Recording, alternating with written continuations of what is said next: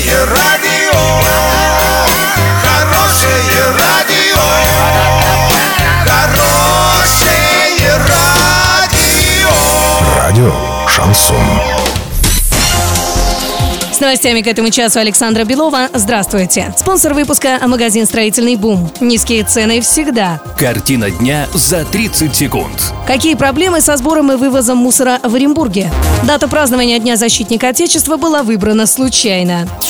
Подробнее обо всем. Подробнее обо всем. 21 февраля в Оренбурге прошел рейд по мусорным площадкам города. Активисты и журналисты побывали на нескольких улицах. Самые распространенные проблемы – это мусорные свалки, отсутствие баков и мест для крупногабаритного мусора. После рейда его участников пригласили в офис ООО «Природа», где ситуацию прокомментировал исполнительный директор Константин Манаев. Он и пообещал исправить ситуацию по указанным проблемам.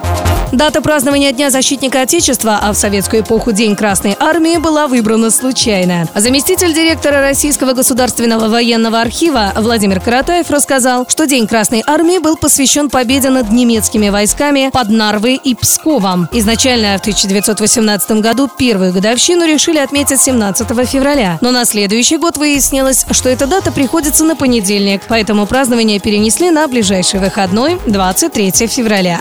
Доллары на эти выходные предстоящий понедельник 65.51, евро 74.33. Сообщайте нам важные новости по телефону Ворске 30 30 56. Подробности, фото и видео отчеты на сайте урал56.ру для лиц старше 16 лет. Напомню, спонсор выпуска магазин «Строительный бум». Александра Белова, радио «Шансон Ворске».